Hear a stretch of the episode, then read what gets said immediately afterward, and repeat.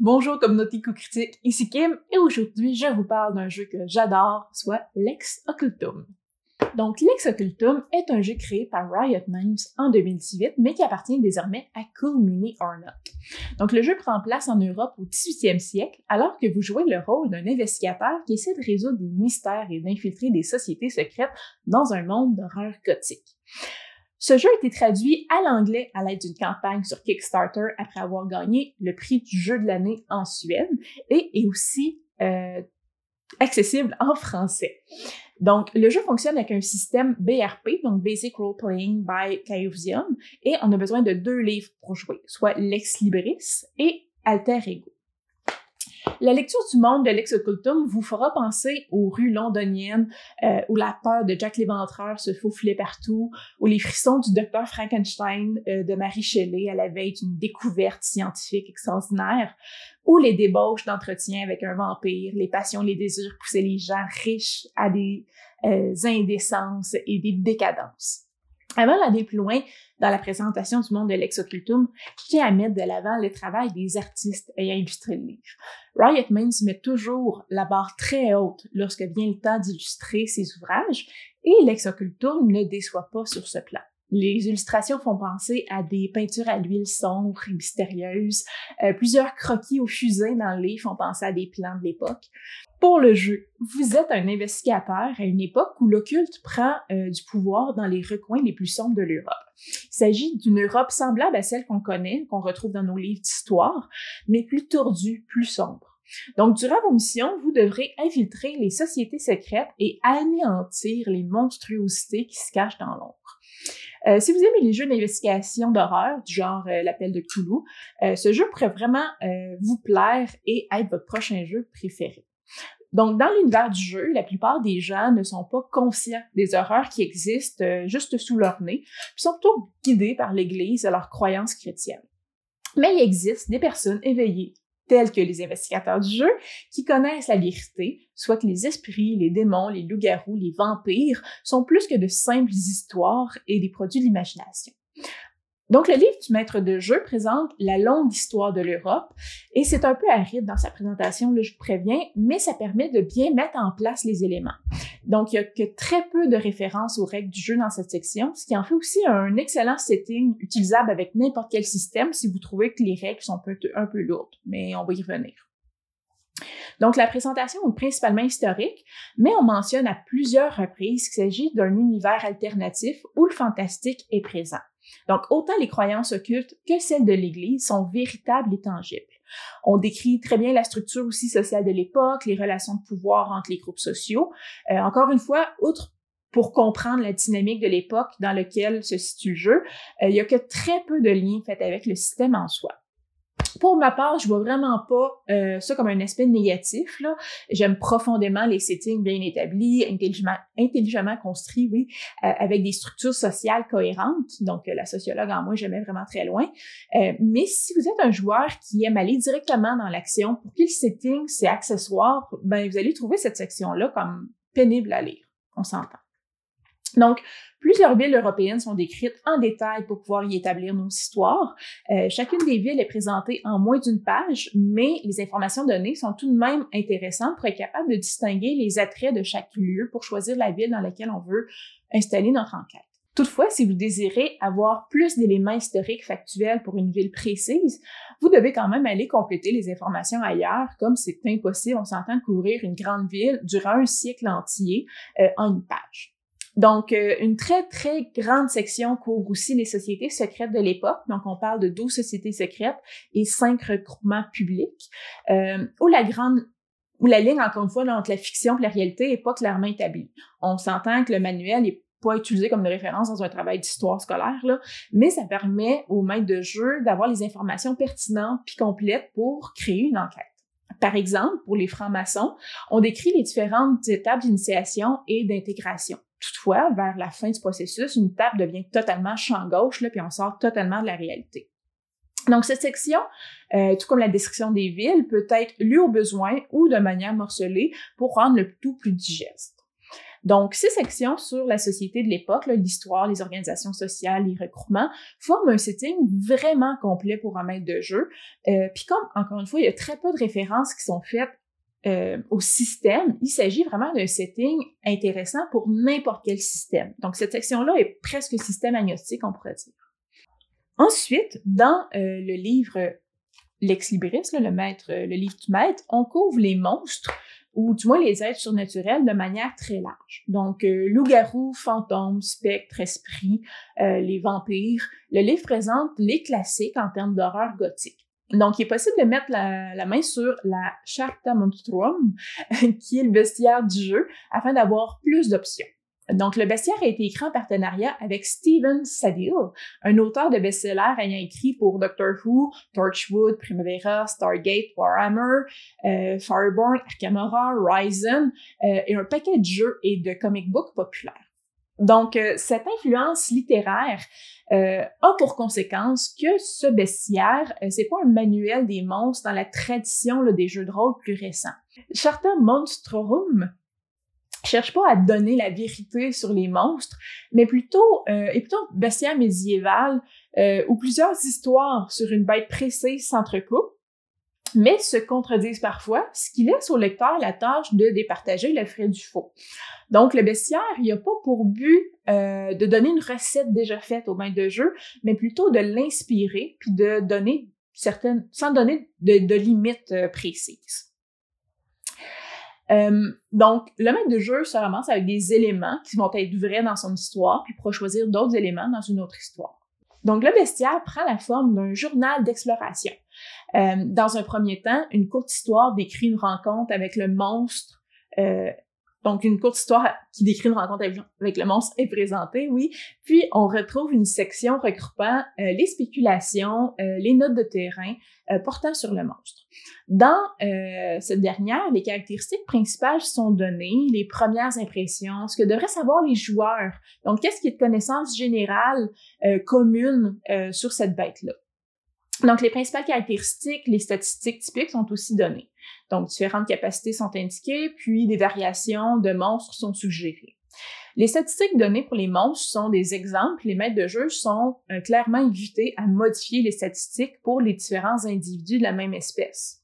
Donc, euh, le jeu Lex Occultum, c'est pas conçu pour être un jeu balancé aussi. C'est-à-dire que créer des rencontres où des forces vont être égales à égales entre le monstre et les joueurs, c'est pas le but. Donc, la ruse, l'intelligence, le savoir, la foi sont plus utiles pour survivre dans un 18e siècle peuplé, de créatures occultes que le sabre ou le mousquet.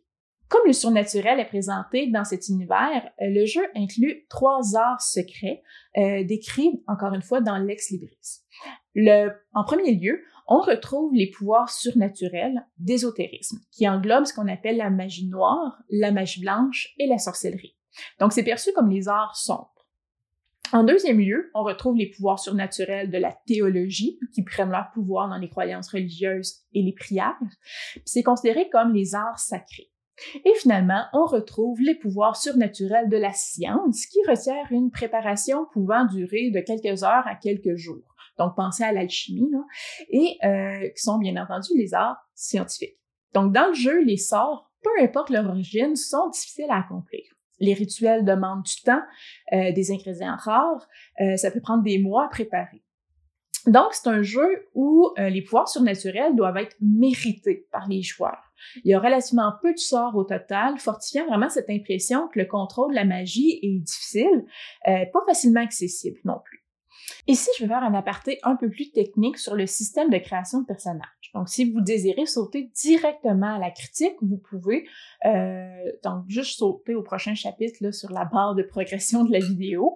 Euh, sachez seulement qu'une très grande variété de personnages est possible dans Lex Occultum, passant par euh, une multitude, d'archétypes différents, avec des liens dans des sphères différentes et des classes sociales différentes. Donc, tous ces éléments, indépendants les uns des autres lors de la création de votre personnage, permettent d'avoir une quasi-infinie euh, de possibilités et de construire le personnage que vous avez tel que vous l'avez vraiment imaginé. Donc maintenant, entrons dans les détails. Les archétypes euh, pouvant être joués par les joueurs se retrouvent dans le deuxième livre, soit alter ego. Euh, la création de personnages utilise une banque de points qui est déterminée par le maître du jeu selon le niveau d'expérience des personnages au début de l'aventure. Donc, ces points servent à augmenter la valeur des traits, des habiletés, des disciplines, des spécialités du personnage. Donc, vu la quantité d'options, il est préférable d'établir en amont le personnage que vous désirez incarner, puis le construire en investissant dans les traits et les habiletés associés à cette idée-là. Euh, se donner des malus dans certains traits peut aussi vous donner des points à dépenser ailleurs. Donc, les traits sont le charisme, la constitution, la dextérité, la santé, l'intelligence, la perception et l'esprit. Le joueur doit choisir trois traits qui seront modifiés positivement ou négativement. Les autres demeurent à zéro. Le tempérament du personnage prend ainsi forme.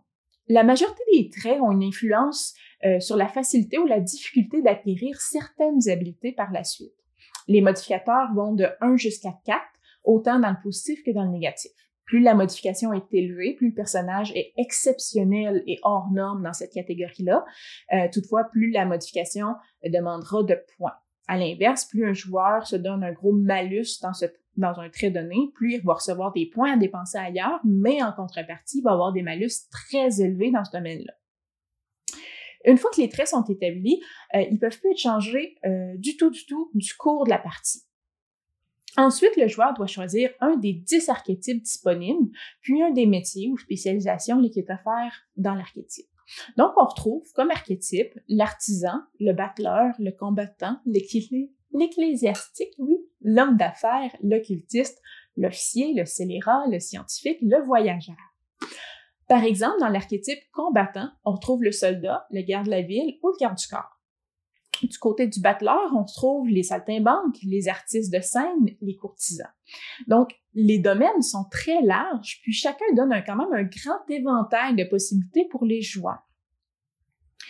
Les archétypes et les métiers donnent des points à dépenser dans des habiletés précises lors de la création du personnage, mais surtout influencent le jeu des personnes autour de la table. Il s'agit de l'identité du personnage et ça influence comment les autres vont interagir avec votre personnage la description des archétypes euh, et des métiers cadre vraiment euh, le rôle dans l'univers de l'époque et la place de l'individu dans la société.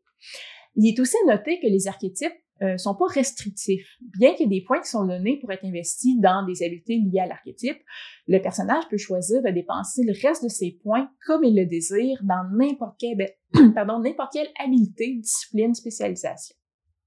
Donc, ces dernières, les disciplines, les spécialisations, c'est des aspects plus précis d'une habileté qui permettent aux joueurs de se spécialiser et d'avoir de meilleurs bonus plutôt qu'être moyens dans plusieurs aspects.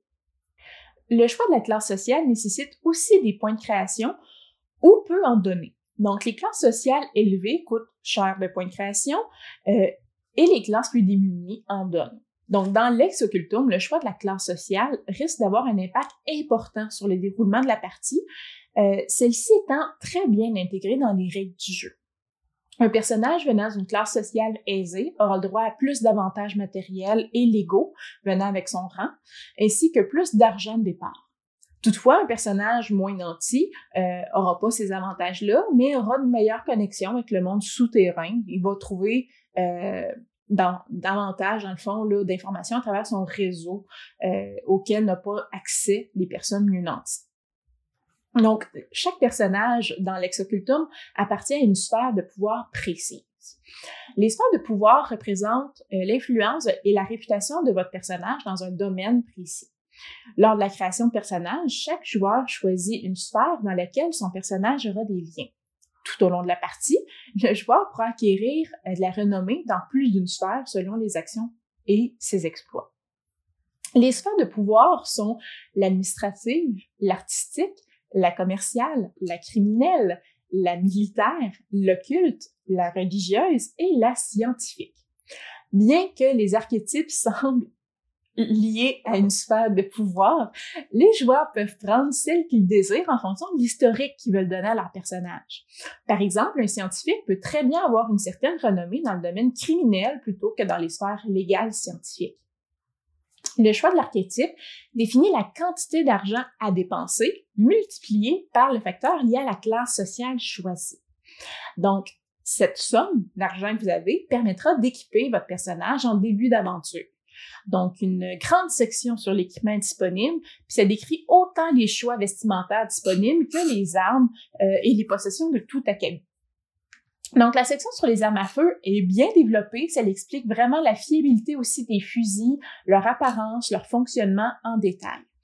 Un petit divulgateur ici.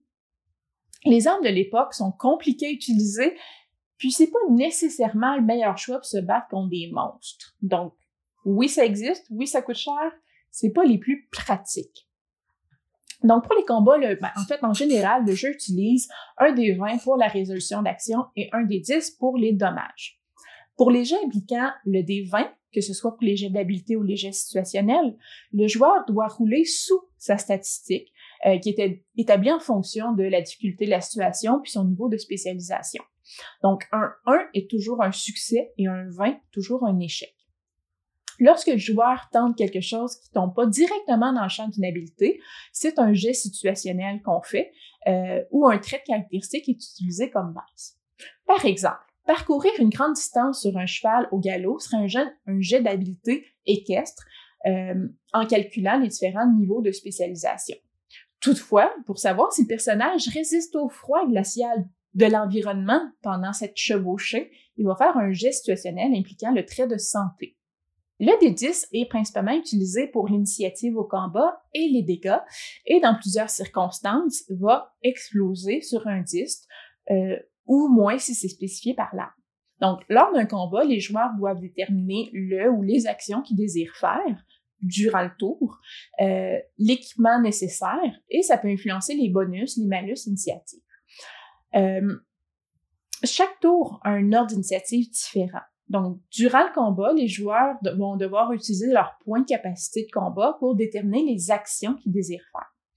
Ces points sont déterminés, encore une fois, par le niveau de spécialisation du joueur dans différents aspects du combat. Donc, les points peuvent servir pour des réactions, des mouvements, attaquer ou contre-attaquer. Les joueurs déterminent combien de points ils allouent pour une action de combat et euh, doivent rouler sous ce nombre avec leur D20 pour savoir s'ils touchent ou s'ils réussissent à parer. Par exemple, si j'ai 20 points de combat à ma disposition, je peux décider de faire une attaque avec un seuil de difficulté de 10 et me garder 10 points pour bloquer pour le reste du tour. Je peux aussi décider d'investir mes 20 points dans mon attaque euh, pour être certaine de toucher, mais j'ai plus de points par la suite pour bloquer ou contre-attaquer si c'est nécessaire. Donc, certains points de combat peuvent aussi être réservés pour certaines actions. Par exemple, si j'ai une spécialisation dans l'utilisation du pistolet, ben je peux pas utiliser ces points de combat-là euh, pour autre chose que tirer mon pistolet. Donc, les combats sont donc un jeu de stratégie puis de prise de risque en jonglant avec l'agressivité de l'attaque qu'on veut faire et la défense. Les points de combat sont réinitialisés à chaque tour selon les armes qu'on choisit d'utiliser à chaque fois.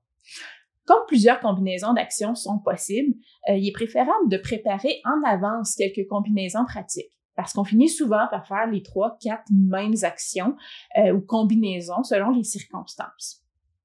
Ces mécaniques de combat semblent assurément lourdes euh, à l'écrit ou quand je les explique, mais en jeu, tout est simple, tout vient naturellement. Donc, j'apprécie énormément l'aspect stratégique qui est développé par l'utilisation des points de combat. Donc, est-ce que je dois m'assurer de toucher au risque d'être sans défense par la, suite? Est-ce que je suis mieux de risquer de pas toucher euh, lors de mon attaque, mais être en garde pour mieux me défendre si c'est nécessaire? Donc, la position dans l'ordre d'initiative du tour devient extrêmement importante parce que la stratégie n'est pas la même si on est en premier euh, ou si on est le dernier à jouer, puis qu'on sait qu'on ne sera plus attaqué par la suite. Donc, chaque personnage possède des points de vie et de santé mentale qui sont déterminés par les traits. Ces points sont séparés de manière relativement égale dans cinq niveaux qui représentent l'état de notre personnage. Pour la santé physique, euh, le niveau 1, c'est en santé, puis ça va jusqu'au niveau 5 qui est mortellement blessé. Tous les dommages qui affectent les points de vie du niveau 1 peuvent être guéris avec le temps, mais tout ce qui reste par la suite ou tout ce qui affecte les niveaux suivants requiert des soins médicaux comme une partie du jeu tourne autour de l'aspect social, euh, l'impression que fait notre personnage est vraiment importante. Donc, les jets pour les situations sociales sont influencés par les traits, très souvent charisme, mais aussi par les spécialisations du personnage qui pourraient influencer l'interlocuteur, les vêtements portés, euh, la classe sociale. Euh, donc, des, personnes durant l'interaction sont mises en jeu. En général, si deux personnes ont, sont de la même classe sociale, il n'y a pas de modificateur appliqué. Toutefois, si une différence de classe existe, la classe sociale la plus riche va recevoir un avantage, la classe sociale la plus démunie un désavantage. Donc, le jeu requiert à ce moment-là un des 20. Plus le résultat modifié est bas, euh, moins on fait une bonne impression. Plus il est haut, plus on fait une bonne impression. Donc, ces jets d'impression cherchent à déterminer la qualité de la première impression que fait notre personnage. Euh, toutefois, l'environnement compte quand même pour beaucoup. Là. Si un homme, euh, bon, en fait, un homme fera pas la même impression dans une soirée mondaine que sur les docks avec des travailleurs. Donc, pour la critique, les mécaniques du jeu sont complexes, puis le texte est quand même relativement dense. Ces deux aspects vont rebuter quand même plusieurs personnes.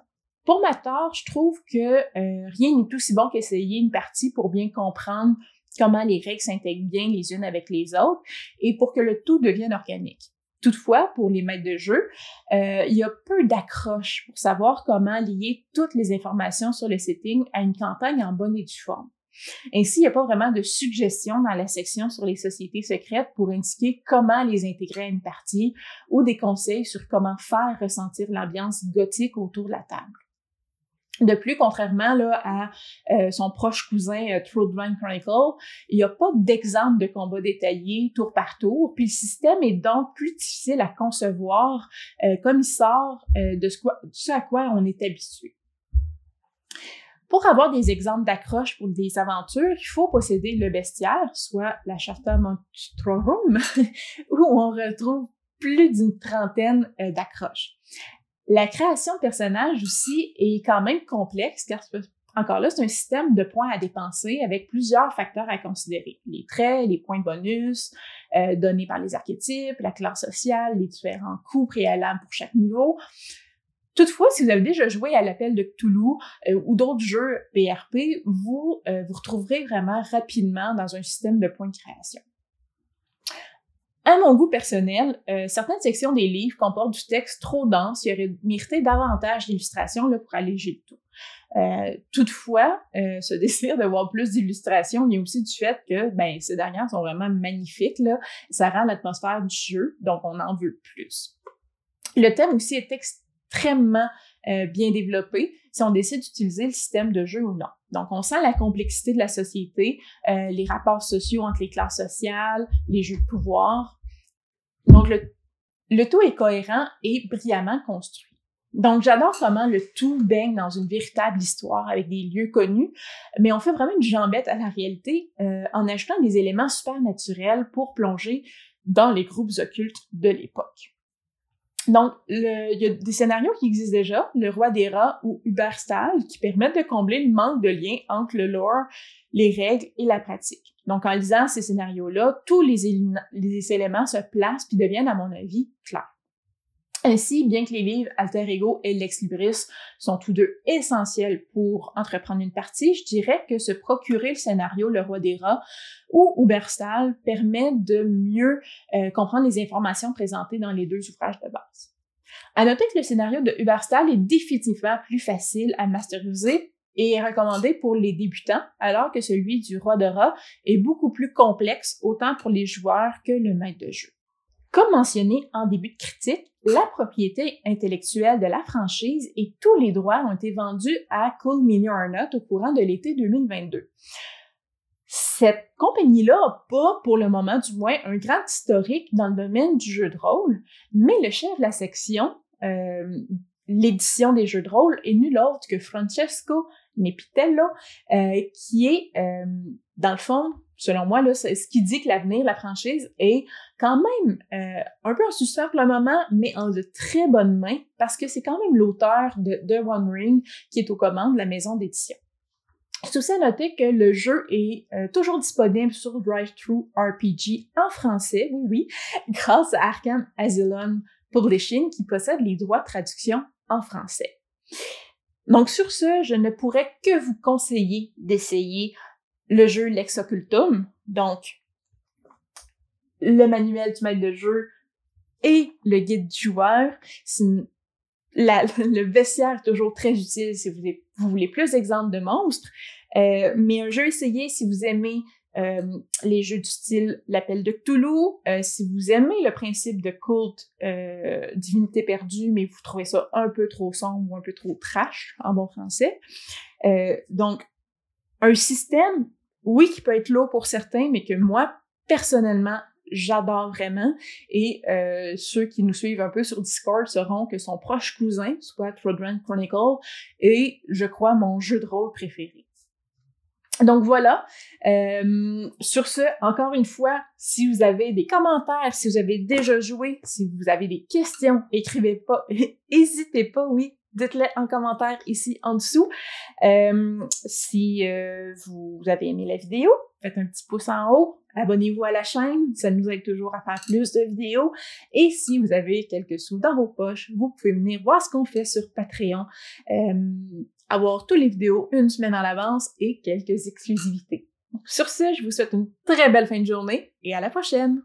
Bye!